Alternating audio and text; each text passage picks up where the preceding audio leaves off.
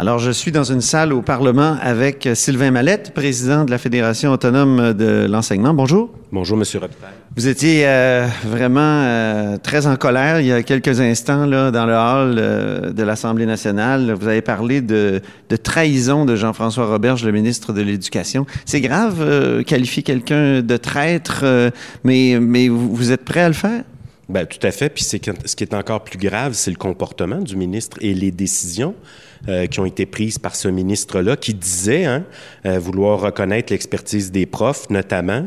Et quand on, on, le prend au mot et on va vérifier dans son projet de loi, ben, ce qu'on constate, c'est que non, non seulement il ne reconnaît pas cette expertise-là, il la nie. Et c'est donc lui qui pose les gestes qui me permettent aujourd'hui euh, de questionner euh, euh, l'honnêteté intellectuelle de ce ministre-là. En quoi il nie l'expertise des gens avec son projet de loi 40 là, qui est adopté aujourd'hui sous Bayon? Ben, d'abord, toute la question, là, il va permettre dans le projet de loi que des gens qui ont jamais mis le pied dans une classe puissent venir dire aux profs quelle méthode pédagogique utiliser, quels outils d'évaluation utiliser auprès de, leurs élèves, quels moyens d'intervention euh, prioriser, alors que, je le répète, c'est des gens qui, dans bien des cas, n'ont jamais mis le pied dans une classe, alors qu'un prof veut quoi? Un prof veut d'abord enseigner et je dois euh, pouvoir, à l'intérieur d'un même groupe, pouvoir utiliser une multitude d'approches pédagogiques parce que la même, la même approche pédagogique peut pouvoir fonctionner avec certains élèves alors qu'elle ne fonctionnera pas avec d'autres élèves du même groupe. C'est aussi euh, un projet de loi qui... Mais il n'y a rien de nouveau là-dedans. Il me semble que la réforme de l'éducation, le fameux virage euh, pédagogique? Comment C'était quoi donc Le renouveau pédagogique. Le renouveau pédagogique, c'était ça. C'était le gouvernement qui même décidait comment vous deviez enseigner, dans quelle optique, l'optique des compétences seulement. Ben, c'est-à-dire que via le programme de formation de l'École québécoise, le programme de formation contient un billet qu'on appelle socio-constructiviste. Donc, toute la question du renouveau pédagogique, puis l'idée que l'élève construit par lui-même ses propres savoirs. Je ne veux pas résumer de façon caricaturale, mais euh, c'est à peu près ça. Là. Donc, le, actuellement, le programme de formation de l'École québécoise contient un billet. Cependant, ce que fait le ministre, c'est qu'il vient au niveau des, des, commissions scolaires ou des territoires là, de centres de services mettre en place un comité euh, qu'il pompeusement a nommé un comité d'engagement vers la réussite, dans lequel il va permettre à des gens qui ont jamais enseigné de siéger et à partir des résultats qu'obtiennent les élèves et de la supposée recherche probante, dire voici ce que les profs doivent faire. Et là, donc, on est dans le mode opérationnel. On est carrément, le ministre est après réunir les conditions qui vont permettre à des individus euh, de, de dire aux profs voici les modes opérationnels que vous devez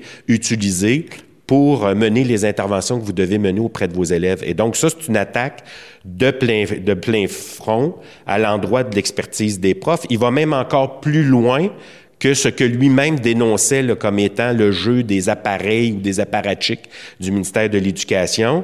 Euh, il disait, moi, je vais reconnaître le droit aux profs de choisir leur méthode pédagogique. Et comment se fait-il qu'il prévoit un mécanisme dans lequel, justement, les profs perdent cette liberté-là? OK, ça, c'est dans, tout le remplacement des, commissions scolaires actuelles que, que ce mécanisme-là est instauré, si je comprends bien. Ben, euh, oui, avec la disparition des élus scolaires, le ministre veut notamment dans chacun des territoires des anciennes commissions scolaires, mettre en place un comité d'engagement vers la réussite qui aura pour mandat donc d'identifier euh, quelles sont les meilleures supposées approches pédagogiques, quels moyens d'intervention utiliser, quels outils d'évaluation utiliser, et toujours dans la lecture de, des résultats qu'obtiennent les élèves. Donc, on parlera pas tant des élèves que des cibles de réussite à atteindre. Mais c'est quand même une, bonne idée d'essayer de faire en sorte que les connaissances qui sont développées euh, dans la recherche soient transférées dans, la pratique quotidienne des profs, non? Ben, c'est-à-dire qu'il n'y a pas de recherche unique en éducation. Il y a cependant, euh, au ministère de l'Éducation et dans les commissions scolaires, des idéologues qui prétendent qu'eux savent comment ça fonctionne. Étrangement, ils n'ont pas le courage de revenir en classe, mais ça, c'est un autre débat. Donc, il y a actuellement des recherches en éducation. Mais certains au ministère de l'Éducation utilisent les recherches qui les confortent et prétendent que c'est elles qui devraient être appliquées. Et ils écartent celles qui remettent en question les fondements idéologiques qu'ils défendent.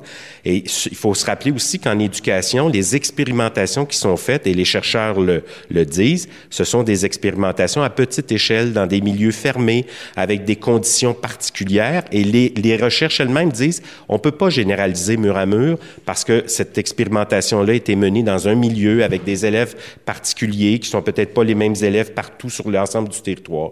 Donc, c'est de la science humaine aussi. C'est pas, pas c'est pas, pas de la physique. Euh, les phénomènes ne se reproduisent pas exactement de la même façon. Il y a le libre, il y a le libre arbitre des, des, des, des êtres humains. C'est ça le problème aussi. Ben, l'éducation, c'est pas une science exacte parce que je travaille avec des êtres humains qui sont en développement, qui peuvent provenir de milieux défavorisés, qui subissent la pauvreté, qui sont issus de l'immigration, qui n'ont pas la langue française comme langue première. Donc, je suis placé comme prof dans des situations où je dois m'adapter constamment.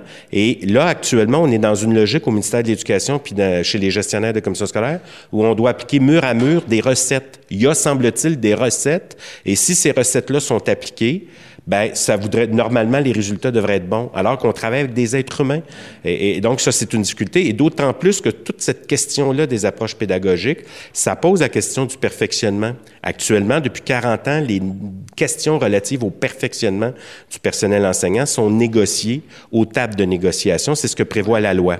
Mais en même temps, là, de, de mettre dans la loi qu'il y a 30 heures sur deux ans de, de, de, de perfectionnement, pourquoi c'est un scandale? Bien, d'abord, d'abord parce que ce sont des modalités. Et depuis 40 ans, on s'est doté une loi, d'une loi qui s'appelle la loi sur le régime de négociation des conventions collectives dans les secteurs publics, parapublics. Et il y a des règles qui prévalent, qui prévoient que cette question-là de perfectionnement, c'est négocié entre les parties négociantes reconnues par le Code du travail. Donc, et qu'est-ce qui empêche aux parlementaires et aux élus du peuple euh, de dire, ben il y a un plancher, là, on peut pas descendre en bas de 30 heures sur deux ans? Qu'est-ce que ça fait? Pourquoi c'est si grave que ça?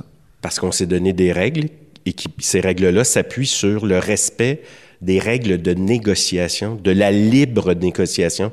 Il y a au Québec depuis 40 ans ce qu'on appelle des ententes de perfectionnement. Les profs se forment.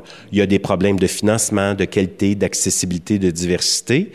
Mais si le ministre était si certain de son, de son droit, pourquoi ne dépose-t-il pas les avis juridiques qu'il prétend avoir il n'y en a pas d'avis juridique. Non, mais c'est parce que c'est jamais déposé les avis juridiques. On a joué dans, ce jeu-là, dans, dans ce théâtre-là avec euh, la charte euh, des valeurs. Vous vous souvenez, les avis juridiques, ça ne se dépose pas. Dans le cas de la, charte 20, dans, le cas de la, cadre de la loi 21, il y a des recours actuellement. Donc euh, la preuve va être faite. Le gouvernement aura de toute façon l'obligation de répondre aux questions qui lui sont posées. Mais sur la question, parce qu'il a été interpellé, je l'ai moi-même interpellé. Il a déposé un amendement sans même demander l'avis à la direction des relations de travail du ministère de l'Éducation. Étrangement, le 17 décembre dernier, le gouvernement a déposé une proposition patronale qui contenait des éléments sur la formation continue. Il est donc conscient qu'il est en négociation.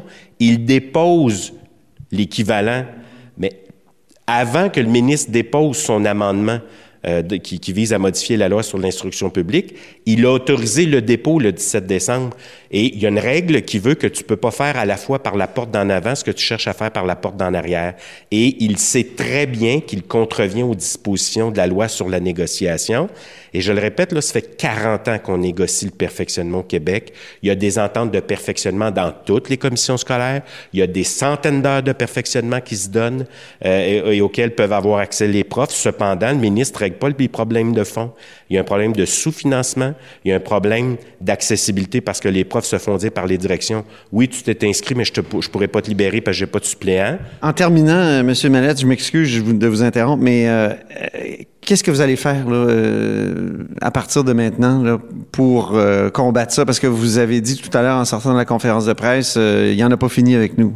Bien, clairement, on va déposer les recours là, jugés pertinents pour contester euh, d'abord la constitutionnalité de la loi et pour faire ensuite, évidemment, valoir notre droit à la libre négociation. Euh, on va euh, aussi, et moi j'appelle les profs à respecter de façon scrupuleuse les, toutes les dispositions qui ont été négociées conformément à la loi sur la négociation. Une grève du zèle, alors?